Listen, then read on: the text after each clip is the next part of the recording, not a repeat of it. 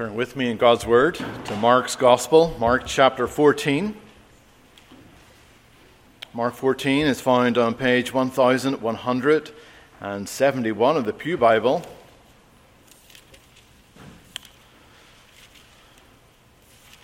Mark 14 is verses 12 to 26. So, children, let me see who was listening to the children's talk this morning. Who wrote the gospel that we are working on this evening. Yes? John Mark. Well done, okay. And John Mark, he was on Paul's first missionary journey. And where did they go? Yes? Cyprus. Well done. You listened well.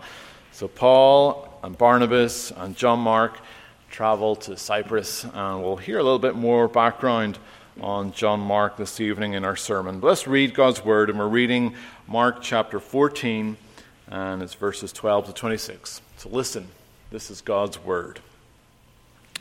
Now, on the first day of unleavened bread, when they killed the Passover lamb, his disciples said to him, Where do you want us to go and prepare that you may eat the Passover? And he sent out two of his disciples and said to them, Go into the city and a man will meet you carrying a pitcher of water. Follow him. Wherever he goes in, say to the master of the house, The teacher says, Where is a guest room in which I may eat the Passover with my disciples? Then he will show you a large upper room, furnished and prepared. There make ready for us. So his disciples went out, came into the city, and found it just as he had said to them and they prepared the Passover. In the evening, he came with the twelve. As they sat and ate, Jesus said, Assuredly, I say to you, one of you who eats with me will betray me. And they began to be sorrowful and said to him one by one, Is it I? And another said, Is it I? He answered and said to them, it is the one of the twelve who dips with me in the dish. The Son of Man indeed goes just as it is written of him. But woe to that man by whom the Son of Man is betrayed. It would have been good for that man if he had never been born. And as they were eating, Jesus took bread, blessed, and broke it, and gave it to them, and said, Take, eat. This is my body. Then he took the cup, and when he had given thanks, he gave it to them. And they all drank from it. And he said to them, This is my blood of the new covenant, which is shed for many. Assuredly, I say to you, I will no longer drink of the fruit of the vine until that day when I drink it new in the kingdom of God. And when they had sung a hymn, they went out to the Mount of Olives. The grass withers, flower fades, but the word our God stands forever. Well, I wonder, what are your family traditions? Does your family have a special get together, a family reunion, a family Christmas or Easter every year? You do it in the same way. There's someone who is in charge of the food. There's another person, he's in charge or she's in charge of the games. That particular aunt, she has to bring her special dessert. That particular uncle, he has to grill. No one else can touch it. And that cousin has to impress everyone with her musical performance every year. And of course, you have to go to the same venue every year. There's nowhere better, and so you have it on automatic booking. It's a tradition, it's the same every year. And the person who suggests making a change, well, he or she is automatically frowned upon. And the one who causes a scene, is not invited back. Well, in our passage today, we'll be considering a family tradition, the Passover, that goes back thousands of years. And during this time, the tradition has been maintained without much change. But when Jesus comes, he drops a few bombshells. But it's not that the gathering turns into chaos. No, instead, the meal now takes on a much greater significance. And so I want you to notice Jesus in his sovereignty. He fulfills the Passover meal. And so you are to respond trusting in him for your rescue and look to him for his return. And so, children, I encourage you to draw a picture of all the different foods you hear that is at the Passover. But note the two foods that Jesus refers to himself. So, firstly, you are to recognize Jesus' sovereignty, verses 12 to 16. So, the feast of the Passover was a national event. It was observed by every Jewish family, and it entails going to the city of Jerusalem. And we read of this command in Deuteronomy 16. You have this in your outline. Observe the month of Abib and keep the Passover to the Lord your God. For in the month of Abib, the Lord your God brought you out of Egypt by night. Therefore, you shall sacrifice the Passover to the Lord your God from the flock and the herd, in the place where the Lord chooses to put his name. And that, of course, is the city of Jerusalem. That meant that at the Passover time, the city of Jerusalem was swollen with the number of pilgrims who were present in that city. Finding a place then to have the Passover would not be an easy thing. And as a result, we read of the disciples wondering how they were going to observe the Passover meal. They were concerned how they would find something large enough, so last minute, a venue that would be suitable for the size of their group. But not only was there the practical issue of finding a suitable venue, there was the issue that Jesus was not popular with the religious leaders. They hated Jesus, they wanted to kill Jesus. And Jesus has already now prophesied numerous times that he was going to die in Jerusalem at the hands of the religious leaders. And last time we considered Mary anointing Jesus' body with this expensive perfume, and how Jesus saw that as Mary preparing his body for burial, as he expected to die very soon. And so Jesus' life was at risk, especially now, as we can read in John's Gospel, John 11, verse 57. Now both the chief priests and the Pharisees had given a command that if anyone knew where he was, he should report it, that they might seize him. So having this Passover meal would be risky for Jesus. The religious leaders, they did not want to capture Jesus when he was with the crowd. But if he was at a home, well, that would be much easier. And so this Passover meal would have to be done in secret. And we've already considered Judas's desire to betray Jesus last time.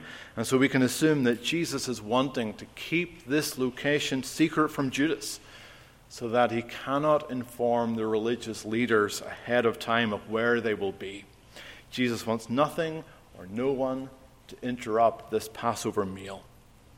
And this helps us understand what's going on in this passage, but it also reminds us that Jesus is in complete control. He tells two of his disciples to go into the city. Notice that Jesus doesn't tell all 12 to go in. No, these two disciples, Peter and John, are on this covert mission. And they are to meet a man carrying a water jar on his head. Now, that's not a normal sight. Men do not carry water jars on their heads, women carry water jars on their heads. So, this was out of, the, out of the ordinary. This would be like a man carrying a purse, it would stand out. And that's because it's a signal. This would be the man that would take them to their secret rendezvous location. They're to simply follow him, not even talk to him. And it appears that Jesus had prepared this room in advance. For when the disciples get to the house, they're to simply ask for the master of the house and then ask him, Where is the guest room? Jesus said that he would show them a large upper room which would be already furnished, which would be prepared for the Passover meal. One of the commentators wonders if this house belongs to Mark, Mark's mother, Mark, the writer of this gospel. We can read in Acts 12 of Mark's mother, Mary, hosting the disciples in her home in Jerusalem. And possibly that's why Mark knows so many details involved in the setup of this Passover meal. Well, verse 16, we read that the disciples did just as Jesus said, and they found the upper room all set up ready for them. And then these disciples, they prepared for the Passover. And this would involve Peter and John purchasing a lamb, And then they would have to take that lamb to the temple to be sacrificed. Its blood would be dashed upon the altar.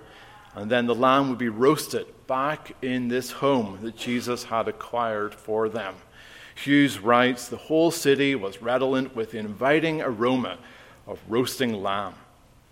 Everyone in Jerusalem was doing this. However, this time in the upper room had an even greater significance for Jesus and his disciples. And don't we see that in our passage this evening? Even more so in John's Gospel. John's chapters 14 to 17, we have the upper room discourse. Jesus needed this time of privacy with his disciples to teach them many important truths. Hughes writes This upcoming meal was easily the most important meal eaten in the history of the world. The Passover meal would graphically explain the centrality of Christ to salvation. His blood must be wine to us, and his flesh our bread. And so, in the circumstances of this meal, we see Christ's sovereignty. He sets up the whole thing according to his plan. Well, secondly, notice beware Judas' betrayal, for he's not that different from you. Verses 17 to 21. So, Jesus and his 12 disciples, we read of them reclining at the table. And so you are to imagine this table in front of them. They're all lying down on couches around this meal. And they would have rested their left elbow and ate then using their right hand. So maybe that's an idea for us for our next communion service, or maybe not. Often we have Da Vinci's painting in our head when we imagine what the Last Supper looked like. In that painting, they're all seated around one side of a table, but in reality, it would have been very different. And Da Vinci, he also paints Judas to be the obvious villain. He's in shadow, of course, unlike the other disciples. He's clutching this small bag, which most likely was 30 pieces of silver. He appears to have tipped over a salt cellar, which has been suggested as a sign of betraying his master. And finally, the worst crime of all, he had his elbows on the table. The reality is, no one suspected Judas. And so when Jesus dropped the first bomb of the evening, that one of them at the table would betray him, it wasn't a case of all eyes turning toward Judas. Instead, each of them asked, Is it I? And they were sorrowful at such, at even the thought of such a thing. Judas also says, Is it I? Knowing full well that it was him. He had already spoken to the chief priests and the scribes. He had already arranged to betray Jesus at a convenient time. Judas might have fooled the other disciples, but he had not fooled Christ. And again, this points to Jesus being God. He knew full well what was going on in Judas's heart. But this should have been the moment for conviction for Judas similar to when Nathan confronts David about his sin due to him committing adultery with Bathsheba and killing her husband. David repented. Well, this is Jesus confronting Judas. This is Jesus appealing to Judas not to do it. Jesus reveals who it is, saying it's one of the twelve, it's one who dips with me in the dish. And so you're to imagine that during the meal, both Jesus and Judas seem to accidentally dip their bread in the same dish of oil at the same time. But it was no accident. However, Judas refuses to accept that Jesus knows full well what he is going to do. Like Jesus says, the Son of Man indeed goes just as it was written of him, meaning this would be how Jesus would be handed over. It had been prophesied that he would be betrayed, and we'll sing about this betrayal in the psalm after the sermon. Jesus himself had prophesied of this betrayal. Judas would be instrumental in Jesus' death, and so therefore instrumental in Jesus' provision of salvation for you and me. But we also see that Judas is responsible for his actions. Jesus said, Woe to that man by whom the Son of Man is betrayed. It would have been better for that man if he had never been born. Judas will bear the responsibility for his betrayal. And so you are to see this as a warning. Hughes writes that Jesus was reaching out to Judas quietly, intimately. He was saying, in effect, Here is my friendship, here is my forgiveness. Well, John's gospel, we read that after the piece of bread, Satan entered into him. It was as if that before that moment, Judas had an opportunity to repent. For Judas would have known that Jesus had read his heart. But Judas continued to pretend that Jesus knew nothing. And so the warning had not affected him. His heart was hardened to his sin. Ferguson writes Judas is the example par excellence of the man who believes that he can never sin his way out of the grace of God. Judas appeared to be right with God. Remember, none of the other disciples suspected him. He looked like the rest of the disciples, yet the reality was much different.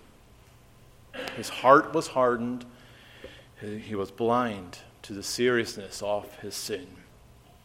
And Judas' sin appeared to be his greed, his belief that he deserved something. And when he realized that Jesus was not going to provide him riches, well, he turns against Jesus. And he found the religious leaders who would provide for his natural, his material desires. They would fulfill his greed. That's a warning for you too. You may also be enticed by sin. But be careful. You don't become a slave to sin. In John 8, Jesus answered them, saying, Most assuredly I say to you, whoever commits sin is a slave of sin. And the slave does not abide in the house forever, but a son abides forever. Therefore, if the Son makes you free, you shall be free indeed. So Ferguson says we are no longer free or able to choose the moment when we will engage in a mutiny of grace and overthrow its influence on us. Judas realized that when it was too late. At first, he would not repent. Eventually, he could not repent. So, no wonder Judas commits suicide for what he had done. Those words that Jesus said would be better than that it would be better if he had never been born. Well, that became a realization for Judas. He had done this terrible thing, and so he died in despair. And So, Judas is a warning to each one of you. You have to deal with your sin. At this time of year, there are lots of dandelions, and it can be easy to think, it doesn't matter. It's just one dandelion. What harm will it do? Well, very soon your whole yard is covered with dandelions. It's out of control. And for some people, including my neighbors, they end up defending their yards full of dandelions. That's what happens when you don't keep your sin in check, when you don't repent. It takes over. And before long, you don't even see the evil of your sin. You become like Judas. And so you're hardened to your sin. You are a slave to sin. That you no longer see that what you're doing is wrong.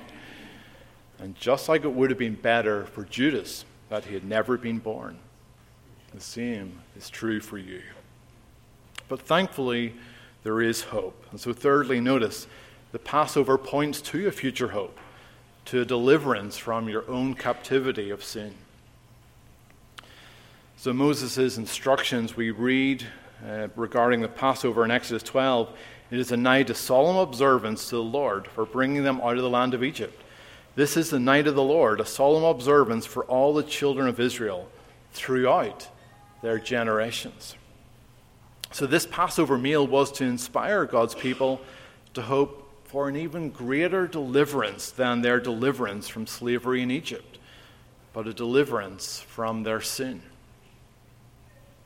It was a meal full of ritual where the patriarch, the head of the home, would intentionally instruct those at the table to remember the various aspects of Israel's redemption from their slavery in Egypt. And so the meal was organized around four cups of wine. They begin the meal drinking the first cup of wine, and it would be accompanied with a blessing. For example, Blessed art thou, Lord our God, King of the universe, who hast created the fruit of the vine. And the tradition is that the youngest child or the youngest person would ask, Why do we eat these foods on this night? And the patriarch would then recount the story of the Exodus, and he would use the food as visual aids in his account. The unleavened bread, because the Israelites had to leave in a hurry. They didn't have time to wait for the bread or for the dough to rise before baking it. The bitter herbs were a reminder of the bitterness of the slavery that they were under. The stewed fruits was a reminder by their color and their consistency of the mortar that was used to build the huge building projects in Egypt under Pharaoh's command. And the roasted lamb was a reminder of the lambs that were slain, so their blood could be painted on the doorposts, and so that the angel of death would pass over those homes. And they would respond by singing the Psalms of Hallel, Psalms 113 to Psalm 118. Then the second cup of wine would be passed around. And after that, then they would begin eating the meal, beginning with the unleavened bread. And even in eating this particular food, there would have been phrases that would have been said.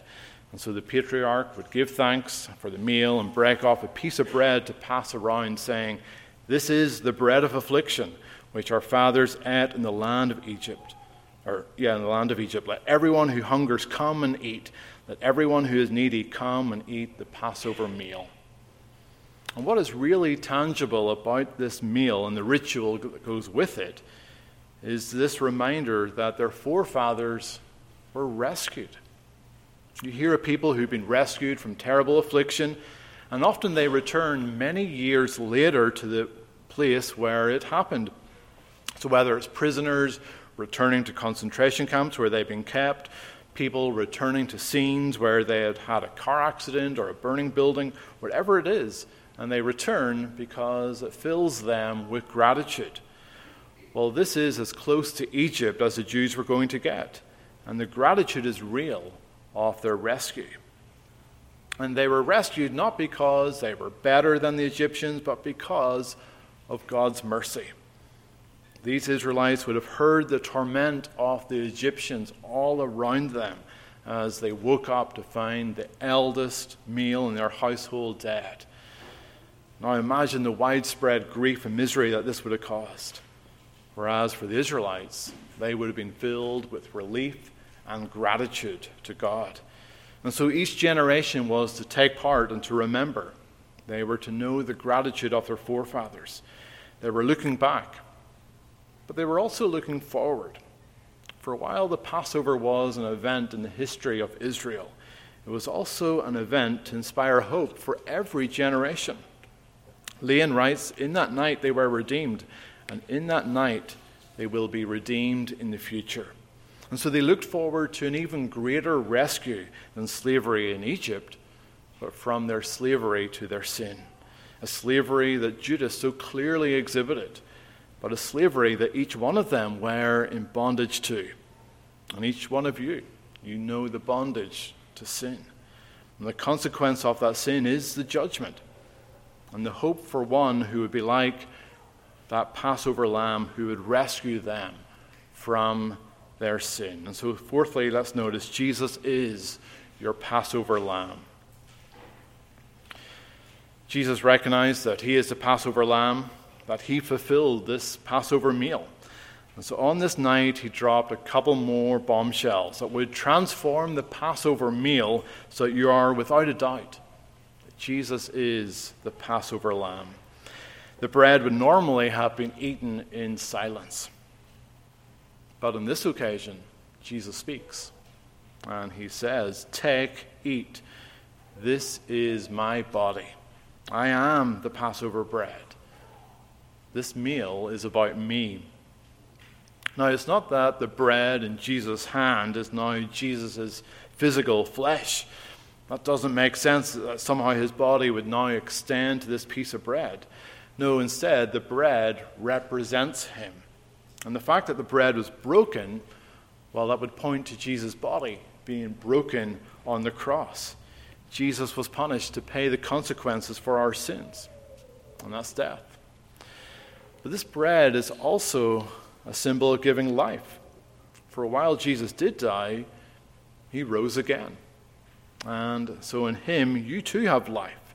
And as a result, Jesus is essential for us to have life, as bread is a necessity for life. Hughes writes Through the bread, we see Jesus' incarnation, death, and resurrection life. Our partaking of the bread symbolizes our real participation in his life. After eating the bread, they would eat the rest of the Passover meal. And then they would drink the third cup of wine. Again, another blessing is given but here again, Jesus drops another bomb. He makes another huge change to this Passover meal that had been the same for generation after generation. He spoke, saying, This is my blood of the new covenant, which is poured out for many. Again, this is shocking.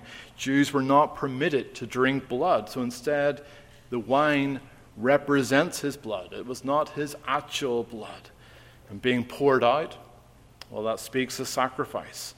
So, just as the lamb's blood was shed on the doorpost to protect the Israelites from the judgment, so Jesus' blood would protect you from God's judgment for your sin.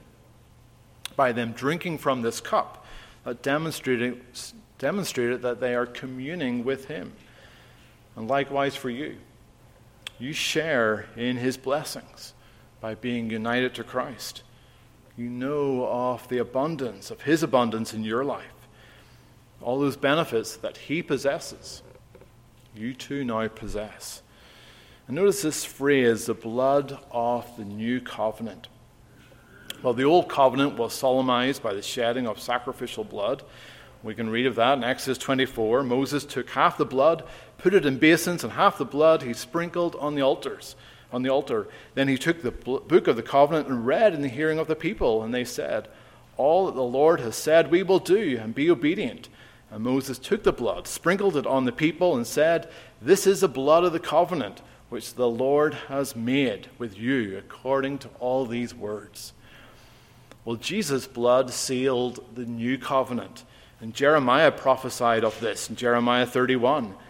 Behold, the days are coming, declares the Lord, when I will make a new covenant with the house of Israel and the house of Judah, not like the covenant that I made with their fathers on the day when I took them by the hand to bring them out of the land of Egypt, my covenant that they broke, though I was their husband, declares the Lord. For this is the covenant that I will make with the house of Israel after those days, declares the Lord. I will put my law within them, and I will write it on their hearts, and I will be their God and they shall be my people. No longer shall each one teach his neighbor and each his brother, saying, Know the Lord. For they shall all know me, from the least of them to the greatest, declares the Lord. For I will forgive their iniquity, and I will remember their sin no more. And so this new covenant is greater than the covenant which the Israelites had. Jesus, the Passover lamb, the Lamb of God, doesn't remove you from slavery in Egypt, but he removes you from the slavery to your sin. In him you have salvation, for his death accomplishes a new exodus. He delivers you from sin, but he brings you to himself, to his kingdom, which will never end, which is truly the land flowing with milk and honey. Jesus makes one final difference to the Passover meal. He said he would not drink the fourth cup in verse 25. They instead sang a hymn, one of the Psalms of Hallel, most likely Psalm 118, the last one that we already sang at the beginning of the service. And then they traveled to the Mount of Olives. By not drinking from this last cup, Jesus is saying that his work would not yet be made complete until he returns again. Only when his kingdom is consummated would he drink this final cup. And so this looks forward to a greater feast, to the marriage supper of the Lamb that John writes about in Revelation. Ferguson writes, like the first disciples, we should rise from the table eagerly looking forward to the day when we will drink with Jesus in his Father's kingdom. And this is all very familiar. This is what we do at every communion season.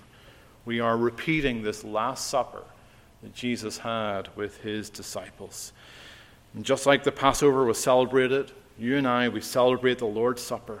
We remember the work of salvation. And in doing so, we are blessed and strengthened as you're taught to rely on God's grace. And just as the Passover was celebrated by families, so we come as a family of believers and we proclaim Christ's death until he comes. So, Jesus, in his sovereignty, he fulfills the Passover meal.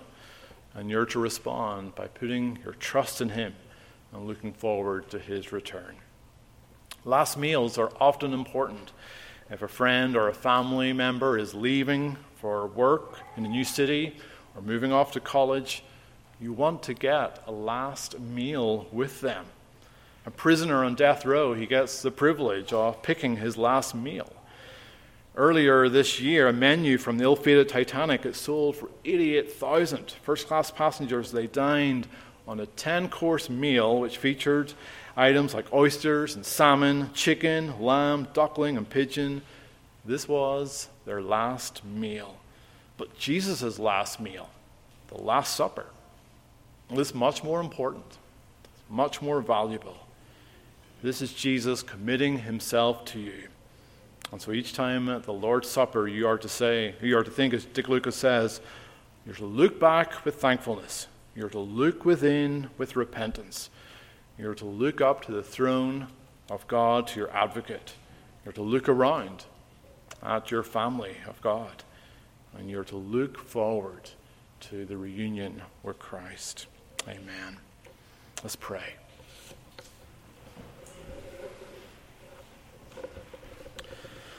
Our Heavenly Father, we do thank you for this covenant meal that you have provided for us to remind us and to reassure us of the work of Christ and how it applies to our lives. And so we thank you for the bread and for the wine, which points to Christ's sacrifice, his broken body, his shed blood, so we can know redemption from our sin, so we can know freedom and peace. And Father, in you we have the strength to overcome sin.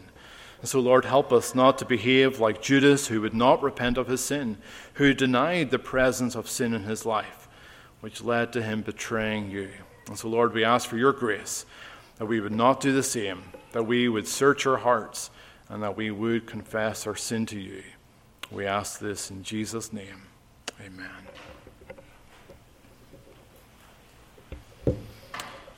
Let's turn our psalm books to Psalm 41b. Psalm 41b, this psalm speaks of betrayal, pointing to Judas's betrayal of Christ. But we also read of deliverance, and that in God we have our eternal dwelling. Let's sing and know the blessing of Christ's deliverance in our life. Let's stand.